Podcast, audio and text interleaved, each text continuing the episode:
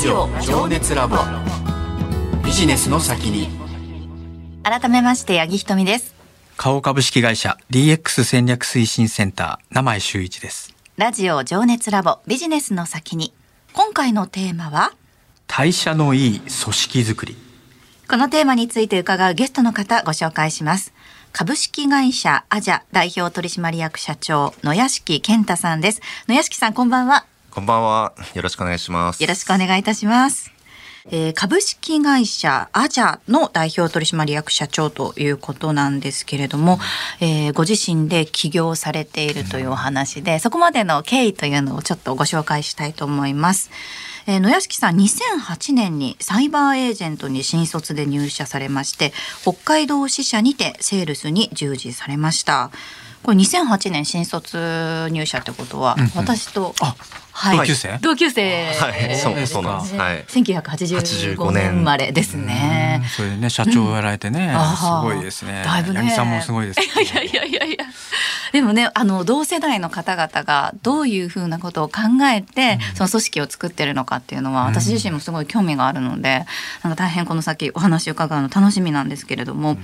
えー2011年にですね、野屋敷さん株式会社サイバー Z で取締役に就任されたと。この時だってまだ25歳とか、そうですね。ちょうどそれぐらいです。そうですはいよ。ね。サイバー Z っていうのは、えっと、サイバーエージェントさんの、おまあ、子会社の広告代理店であ、す。そうです。うんはい。うん当時はガラケーに特化した広告代理事業をやってたのがサイバー Z です。当時ですね。なるほどね。で2013年からはサイバーエージェントインターネット広告事業本部第二本部局長はい。そして2014年よりサイバーエージェントメディアディベロップメント事業本部ネイティブアド局局長はいを務めてらっしゃるすごいですね。すスラスラ言えますね。いやいやいや すごいなんか長い名前だなといやそうですよね。サイバーさんのね局長になるっていうのはな,、なかなかこれ出世いえいえいえ。ねえだって2014年でしょそれこそね年齢ばっかり言って申し訳ないですけれども、この時まだ28歳とかそうですね。ですもんね。はい。局長になればねもう出世コース間違いないんですけど ここで何、えー、と別会社ですかこれ？そうですね。2016年に株式会社アジャ取締役。2017年11月に代表取締役社長に就任されたということでかなり本当養殖をずっと歴任されてるお若い頃からですねされてる印象なんですがごめんなさい。サイバーエージェントさんって2008年頃ってどういうふうな勢いとしては会社としてはまだ何ですかね黎明期というかこれからどんどん出てくぞみたいな時代だったんでしょうか、そうだったと思いますね。あの、当時ですとアメーバブログができて、多分ちょうど2、3年ぐらいのタイミングで、これからそのブログとかがネットで流行るかもって思ってたぐらいなタイミングだったと思います。今ですとそれこそアベマとかもやってたりですとかメディア企業として認知されてますけど、当時ですともうどういう会社かも正直受けてる側からしてもあんまり分かってなかったですね。周りの市場環境でいうと多分ミクシーさんとかモバゲー DNS さんとかグリーさんとかが多分流行ってた時代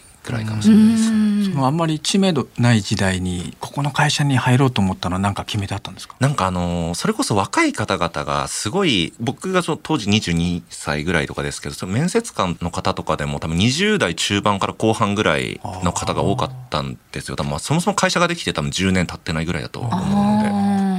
でその方々がやっぱすごいなんか生き生き働かれてる印象を受けて、それになんか感銘を受けてなんかここで一緒に働きたいなって思ったのが、なるほど。エネルギーを感じたわけですね。そうですね。バイタリティがすごいなっていうの。を、なるほど、その時ガラケーの今ね携帯の広告っていうお話ありましたけれどもそれもちょうどこう波に乗ってきた時期っていう形だそうったんでよですすね。乗り始めたぐらいなタイミングだったと思います。2008年とかですと。ちょっとその後に、まあ、すぐ後っていうか同時期ぐらいにリーマンショックがあって、そうですね。若干広告業界とかは携帯の時に入ると思うんですが、で2011年は東日本大震災です。よね。はい。なので結構その広告とかにとっては厳しい状態だったと思うんですが、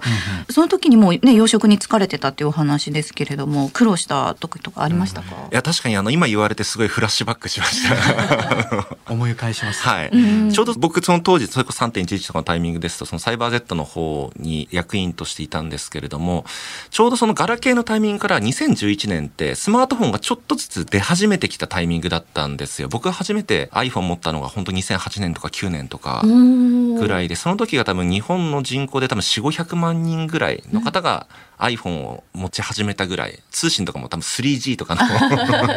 時代の時ですけどでスマートフォンの普及がどんどん少しずつ増えていって2011年にちょうど1000万人ぐらいは多分超えたぐらいのタイミングだったと思うんですけど、ええそのタイミングでそのサイバー Z の経営も当時そのガラケーに特化していたところからスマートフォンにちょうどピボットしたタイミングだったんですよね。はい。でそのタイミングで結構うまくいきそうな手応えがあったんですよ。うんでそのタイミングでちょうど3.11が起こってやべえ俺らこれからどうなんだろうみたいなのをすごい思ったのが今すごいフラッシュバックしました。うんなるほどね。ねはい。だからそういう外部環境の変化もはいあって、うん。なんかあのサイバーエージェントさんの本体で養殖にね局長ってついて、うんうん。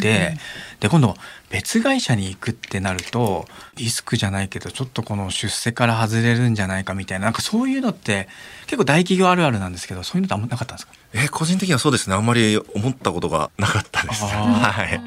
い。いろんなやっぱりその事業があるし、うんすぐ対応するためにやっぱそこにこういろいろ養殖の人がついてる文化っていうのがすごい大きいんでしょうね。そうですね。あと、個人的に思ってることとしては、あの、先ほどの新陳代謝の話にも少し付随するんですけど、うんなんか、上が抜けるのって、新陳代謝に一番早いことだなと思ってて確。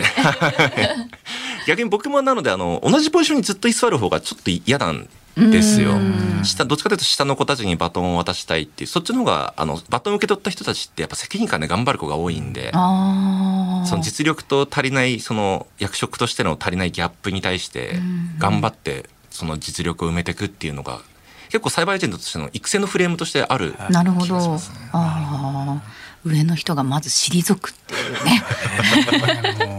その退くタイミング？難難しいですけどね。まあそうですね。いやでもすごいな。ね、今はね、その2017年から、えー代表取締役社長を務めてらっしゃる株式会社アジャということなんですが、これどういった会社なんでしょうか？えっとまあ簡単に言うとあの弊社で言うと例えばアベマブログとかアベマ TV とかいわゆる世の中にあるメディアコンテンツを提供しているメディアのあのマネタイズを支援している会社になってます。でマネタイズの方法で言うと主には広告そうですよね。はい、っていうのマネタイズのところをあの支援している会社になってますう。ん当初昔で言うとそれこそまあアジアもう今ですといわゆる動画広告を中心に展開してるんですけども当時のその設立してたタイミングとかで言うと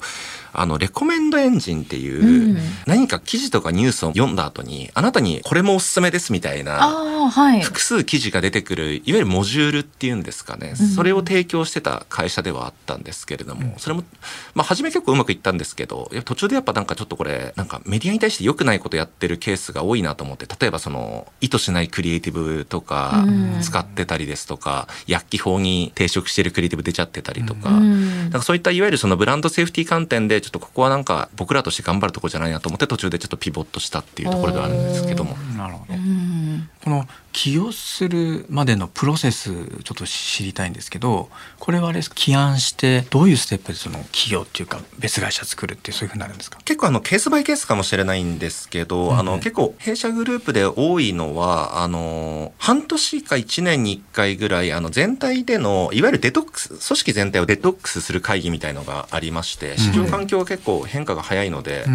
じゃああの来年1年はこういうふうに全体として経営していこうとかここを注力しようとかって、まあ、藤田に提案する会があるんですよ。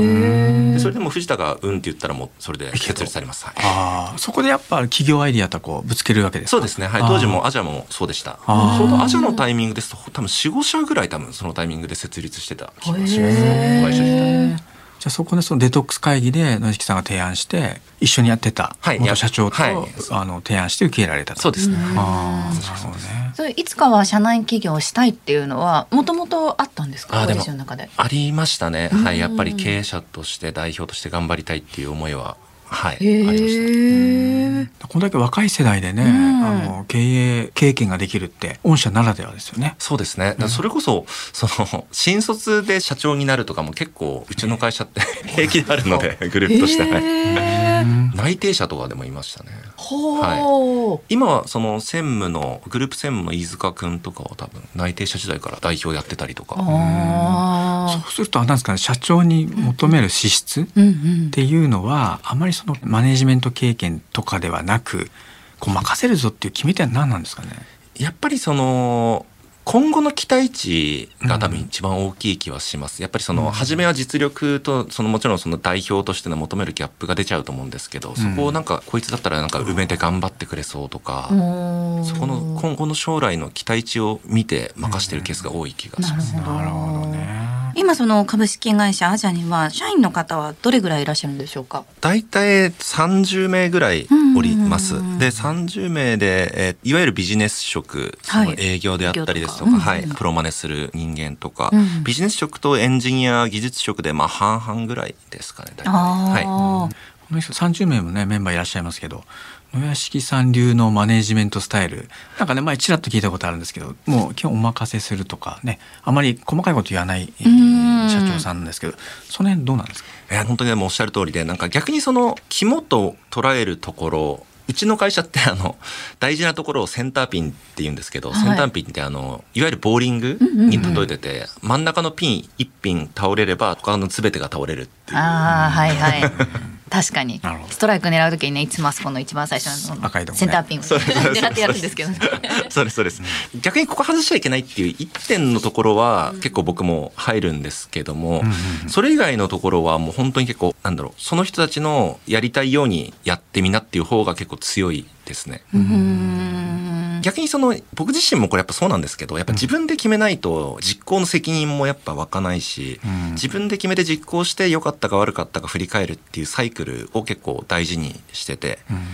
逆にそのやらしてみてうまくいかなかったらもちろんその場で介入するというか相談に乗るしうまくいったらうまくいったでもっとどんどんやってくれっていう感じではあるし。そのなんか小さいトライアンドエラーを彼ら彼女ら自身に委ねて結構やってるっていう形ですね。これなかなかできないんですよ八木さんこれ。あのどうしてもね口出したくなっちゃってうんどうなってるとか、今ミーティングセットしろとか言いたくなっちゃうんですけど それをこらえてね任せるっていうのはそれなんかあるんですか？秘訣みたいのは。そうですね。でも僕自身もやっぱりなんかそれで育ったからっていう方が結構大きいかあもしれない。自分の成功体験があって、はいそうですねこういう上司がいいとこういうマネジメントがいいと、いうことですか？うんはい。で、逆にやっぱりその自分で決めて失敗したことの方がやっぱ多いんですよね。やっぱなんか、こういうふうにアドバイスもらうけど、いやでも俺こっちの方が正しいと思うからみたいな形でこれでやってみたんだけど、結果やっぱダメだったみたいな。うんっていうなんか自身で決めてダメだった、良かったっていうところによって、やっぱ、じゃあ次は二度手踏まないというか、うん。次に反省を生かしていこうっていうところでなんか成長していった感があるので。あー。じゃあやりっぱなしじゃなくて必ずそのやったことに対する結果に対してのフィードバックっていうのは社内でどんどんやっていくっていう感じそうですね。振り返りりっていうのははいかなり大事にしてます。なるほどあとあの同い年ってことで一つ伺いたいのが、はいやっぱりその会社としてもねすごく若い方がたくさん入ってこられる会社っていうイメージがあるんですよね。で10個違うだけでもう別の人種って言ったらあれですけれども 世代が全然違うじゃないですか。はいはい何かこうまとめていく上で何か心がけてることっていうのはありますか？うんそもそもその世代ってやっぱりまああのリモートワークが結構前提だったりするので、はい。逆にそういったご時世だからこそあえてそのリアルのコミュニケーションを重要視してる部分もちょっとあって今までちょっと 煙たかったリアルのコミュニケーションでやっぱフェイストゥフェイスで合わせる方がやっぱその若い子の壁っていうところはちょっとは薄まるかなっていうところは感じてます個人としては。社内会食をね、うん。あの大事にする会社さんで、うんですね。外よりもね毎月社内会食何回はするとか、うんそういう話聞いたことありますそうですね。組織全体でもちろんあの強制ではなくてあの自主的に参加ですけども毎月1回は行ってますね。うんそっか IT の会社だけれども、うんやっぱりこのリアルっていうのをねねより大事にしているっていうお話でしたけれども、まだねいろいろとお話伺っていきたいことあるんですがこの話の続きはまた次回伺ってまいります。えー名前さん改めて今日のテーマ代謝の良い組織づくりについてどう思われましたか、うんねやっぱりあの私のマネジメントスタイルとだいぶ違うなという 反省をしましたけどもやっぱりそのデトックス会議ってね面白いですよね。うん。あの組織をねどんどん新陳代謝を良くするってこれがあるからこそいろんなアイディアも出るし、うん。組織自体も活性化するんだなってすごい勉強になりました。株式会社アジャ代表取締役社長野屋敷健太さんにここまでお話伺いました。野屋敷さん次回もよろしくお願いします、はい、よろしくお願いします。ラジオ情熱ラボ。ビジネスの先に